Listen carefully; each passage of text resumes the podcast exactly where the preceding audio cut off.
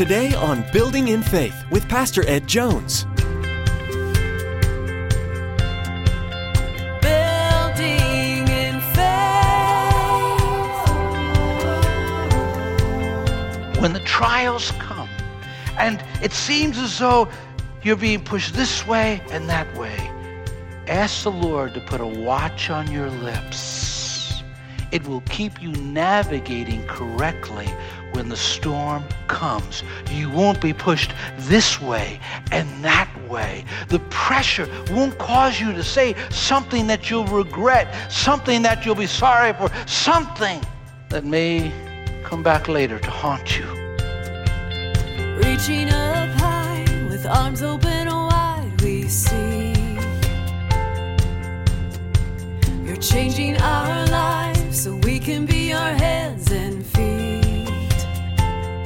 power of life and death can be found in the tongue. The Apostle James is exhorting the church to be extremely careful with this tiny vessel, the tongue, because it can be set with the fires of hell. Pastor Ed will be reminding us that our words can cause extreme damage to people, as well as give someone hope and encouragement. When we are going through trials or there is pressure being applied to us, what comes out of our mouth is indicative of what is truly going on deep down within us. Now, here's Pastor Ed with today's edition of Building in Faith.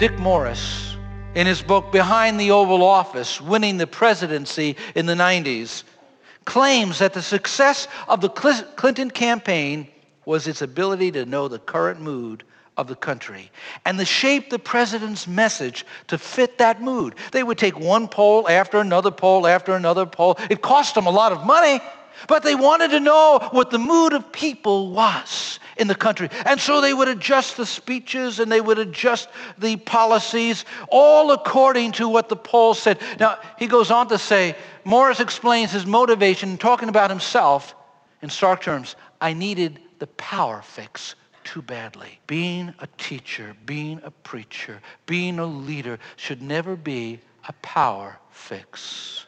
When I come to a passage like this, it makes me tremble because I know that there is a higher scale of accountability for those who lead the church. See, James knew that you set the mood, the direction through the preaching and teaching ministry of the church.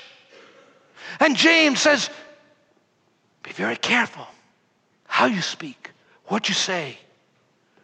John Spong, the Episcopal bishop of the Diocese of New Jersey, has argued for the permissibility of sexual relationship outside of marriage for both heterosexuals and homosexuals, claiming that sex outside of marriage can be holy and life giving in some circumstances. He denies the virgin birth and the bodily resurrection of Jesus Christ as well. Well, he'd fit well into our culture. He'd get an applause from the audiences. But he is not saying what the Bible says. He is not saying what scriptures teach. And we cannot package this message so that it fits into the culture and people just go away feeling good. You know, Let- let's get a good feeling out of church. Let's get a fix when we go there. Get us through the week. Let us feel better about ourselves. Let us feel better about. Sometimes we have to be uncomfortable. And the word has to convict when you listen to your favorite radio or television preacher, or you read their books. Do they ever talk about hell or heaven? Do they ever talk about the judgment of God? Do they ever talk about the great doctrines of Scripture? See, the Bible tells us that God looks at those things. We have to represent the full counsel of God. We have to preach the full counsel of His Word, and we'll be held accountable if we don't. Matthew tells us in 1236, but I tell you that men will have to give account on the day of judgment for every careless word they have spoken. For by your words you will be acquitted, and by your words you will be condemned. God is keeping track of our words. What we say and how we say it and when we say it. See, God watches. And there ought to be in our heart that sense of holy fear. Don't let something slip out of your tongue, negative that cut people down. Don't let caustic words, acid like words, burn into another man or another woman's soul so as to damage them. God gave you two eyes and two ears and one tongue.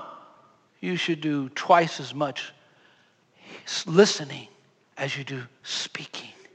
And He gave you a cage to put that tongue in.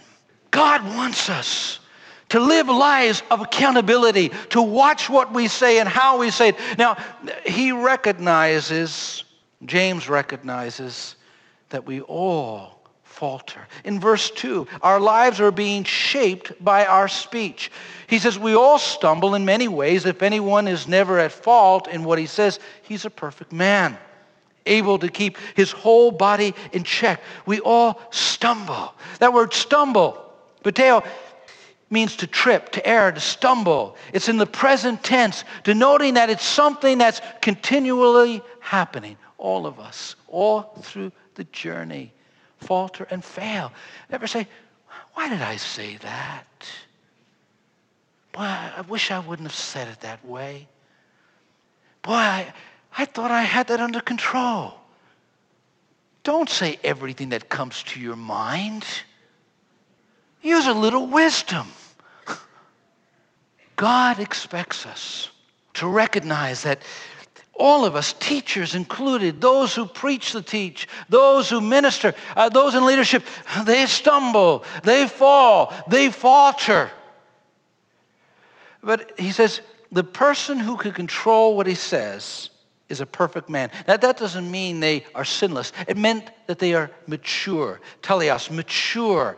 Uh, what James is saying is if you can control what you say, how you say it, when you say it, it's going to affect every other area of your spiritual life. Listen, if you gossip, I tell you, there's going to be a wall between you and God.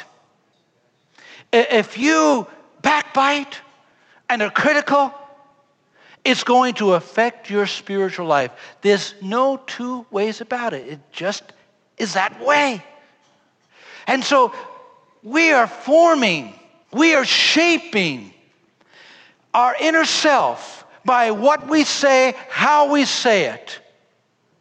In Proverbs 10:19, the New Revised Standard reads, "When words are many, transgression is not lacking, but the prudent are restrained in speech." I like the New Living Translation. It says, "Don't talk too much, for it fosters sin. Be sensible. Turn off the flow." Listen, uh, you don't always have to be talking. The tongue, Richard Foster said, is a thermometer. It gives us our spiritual temperature. It is a thermostat. It regulates our spiritual temper. Control the tongue, and it can mean everything. That ought to be a prayer. Lord, help me to control my speech. Uh, Pastor Greco used to pray every time when he stood behind the podium, almost every time, he would pray, Lord, let the words of my mouth and the meditation of my heart be acceptable in thy sight. O Lord, my strength, my redeemer. Quoting from the Psalms. It was a good prayer that he prayed. Maybe it was because of that recognition that someday will be brought into account for what we've said and what we've taught. It's not a matter of pleasing people. People can applaud and stand to their feet and say, Great job. If heaven doesn't applaud, God help us. God help us. Matthew 15, 18 reads, But the things that come out of the mouth come from the heart, and these make a man unclean. I tell you, you will defile yourself. Don't tell off color jokes. Don't put down people. Don't, as it were, destroy another person's sense of worth and value. when people come out of your presence, they should feel better about themselves than when they went in. We should build up, not tear down. We should build up, not break down. Well, what do we do? Well, look inward. If you catch yourself saying something or some attitudes, it's a revelation of what's inside. Take it to the Lord. Say, Oh, Lord, I didn't know that was in there. Cleanse me of it. Look inward. But do something more than look inward. Look forward to the day of judgment. It will help you if you think about standing before God and you think about having to give account of your words and you think about being accountable to God Almighty. Picture yourself standing before the judge of all the earth. That will help. And then look upward. Look to God because God can put, as it were, that restraining, constraining influence in your life. You can take and say, Lord, sanctify my tongue. Now, one woman came to the pastor and said, Oh, pastor, I want to repent of gossip. I've been gossiping about this person and that person and the other, and the pastor knew it was true. And she said, I want to put my tongue on the altar. And he said, Woman, there's no altar long enough for your tongue. well, God help us to say, Lord, I really want to be careful what I say. I had a tube of toothpaste here. It's still here. Uh, Sam Robles gave it to me. Not that I needed it, but uh, you take this tube of toothpaste and you squeeze it, and that toothpaste comes out real easily. But if I could have a volunteer to come and put it back in, it's like our words. Once you say it, you can't take it back. Once it's out there, you can't retrieve it, no matter how hard you may try. Now, the tongue has power to direct. It has power to shape our lives, but it also has power to direct our lives. In James chapter 3, verses 3 to 4, when we put bits into the mouths of horses to make them obey us, we can turn the whole animal. He gives us an illustration of a horse. Here's a huge horse, all of that muscle, all of that power, and you could have a frail woman. Uh, don't get offended, ladies, but a 100 pound jockey on that, just controlling that racehorse exactly the way she wants it to go because there's a two pound bit in its mouth. I think Guinness Book of Records had the largest horse over uh, 3,000 pounds. So imagine a two pound bit controlling that powerful animal. Our words control the direction of our life. If you begin talking negatively, talking critically, talking caustically, you're going to be directed a certain way. It's going to direct your steps. It's going to direct your attitude. It's going to direct your outlook. And it's going to control you. Put a bit in your mouth. Let God control you. I think of Adolf Hitler when he came into power in Germany. He had great power of oratory, and he moved through his oration the German nation into the place of war and Holocaust. I think of Jim Jones influencing religious people to take their own lives. Power of the tongue is powerful. We have to determine to use it correctly, to use it right. I was reading about a small church in the village of Croatia. Uh, one day at the beginning of the 20th century, there was an altar boy named Joseph. He was helping the village priest celebrate communion. And the young boy Joseph dropped the chalice of wine on the floor and it shattered. The priest looked at him, smacked him in the face, and said, Get out of here. Don't come back. And he left, and he didn't come back. He became Tito, the communist leader of Yugoslavia after Second World War. and he never went back to church. At the same time, in Peoria, Illinois, there was a church, and they were celebrating communion at St. Mary's Cathedral. And John Peter, an altar boy, dropped this cup of wine and it shattered. And the bishop happened to be there. And the bishop looked at that boy when he dropped that chalice of wine. And he looked at him with a twinkle in his eye. And he said to him, Son, someday you will be like me. That young boy grew up to become Fulton Sheen, that famous preacher of the Catholic Church who reached thousands and thousands of people with the television broadcasts that they had. Words can make such an incredible difference in our lives. He's saying, get control. Then he goes to the ship. A small rudder controls a big, great ship the storm comes, the, the waves come, the, the winds come, pushing it back and forth. But that little rudder controls the ship and sends it in the right direction. Small rudder controlling a huge ship. It was called the unsinkable ship, the Bismarck, the German ship during the Second World War. Uh, the British were closing in on it, but it was escaping. Suddenly, the Bismarck turned around and came towards the British, and it began to zigzag, making it very easy to capture and sink the unsinkable ship. When they looked at the ship to see the reason why, a torpedo had hit the rudder and had damaged the rudder, and had lost control. In the storms of life, when the trials come, and it seems as though you're being pushed this way and that way. Ask the Lord to put a watch on your lips. It will keep you navigating correctly when the storm comes. You won't be pushed this way and that way. The pressure won't cause you to say something that you'll regret, something that you'll be sorry for, something that may come back later to haunt you.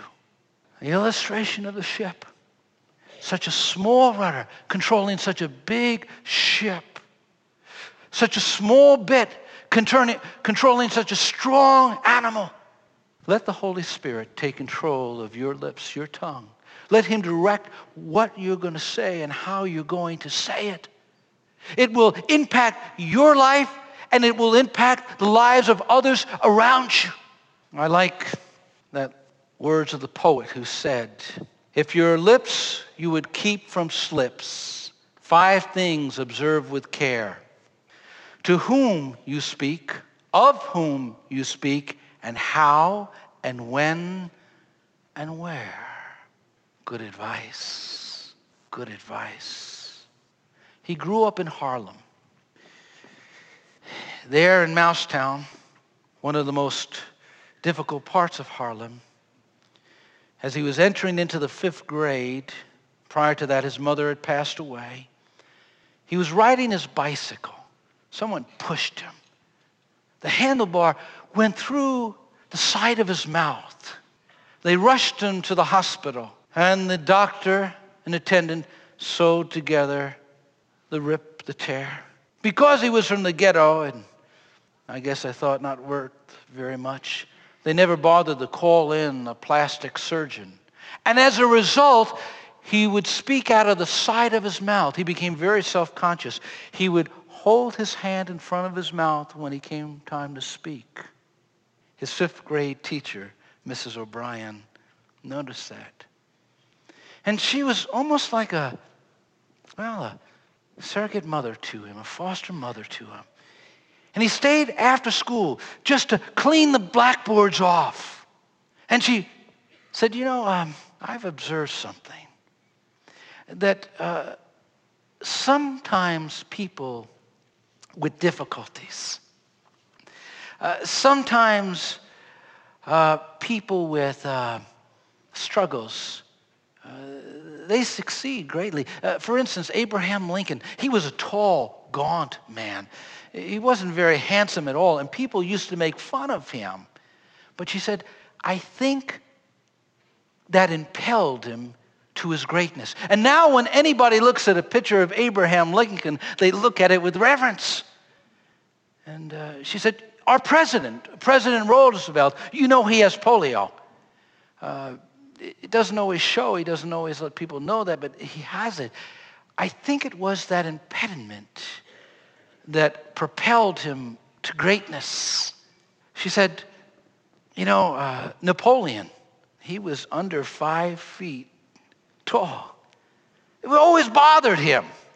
But I think it was that that moved him to greatness.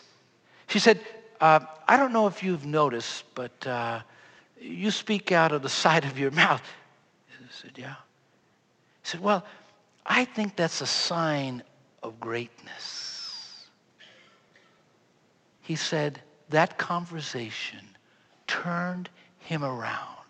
He thought of it as a badge of greatness. So no longer did he keep his fist in front of his mouth when he talked, he put it down on his side. He wanted everybody to see it. If it was a sign of greatness, he became, he is, one of the great preachers of America, voted one of the top 10 preachers of our nation. His name, Haddon Robinson. He's one of my professors. Words turned his life around. Words set him up on his feet and gave him strength to face the difficulties of life. Have your words set somebody up on their feet to face the difficulties of life? Here's a good test. Is it true? You're going to say something. Is it true? Is it necessary? Is it kind? Run it by that test. Is it true? Is it necessary? Is it kind? Passage of Scripture. Let me leave it with you. I pray that you'll pray over it this week. Psalm 141. Set a guard, O Lord, over my mouth. Keep watch over the door of my lips. Set a guard, O Lord, over my mouth. Keep watch over the door of my lips. Mom, Dad, would you look at me for a moment? The Bible says that in the tongue, in your words, is the power of life and death. Husbands, wives, the Bible says in the mouth, your words have the power of life and death. Congregants, members of Faith Assembly of God, will you look at me? Congregants, in your mouth is the power of life and death. Your words can set a forest fire, a blaze of gossip that could rip and burn down this church. Your words can set people up on their feet and help them face tomorrow. God gave you a tremendous tool, an instrument. Use it. Use it under the anointing of God, under His power.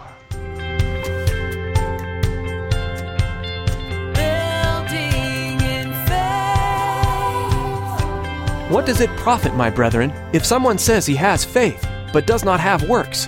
Can faith save him? These words from the book of James could lead one to believe that we must earn our salvation by good works. Pastor Ed will tackle this difficult subject and more as he teaches through the book of James. We'll learn that works are the result of faith, not the other way around. Although building in faith is a huge blessing, we pray that it's not your only source for the teaching of the Word of God. It's our hope that you're attending a church that teaches God's Word from beginning to end. If not, we'd like to invite you to join us at Faith Assembly for worship on Sunday mornings at 9 a.m. and 11 a.m., or Wednesday evenings at 7 p.m.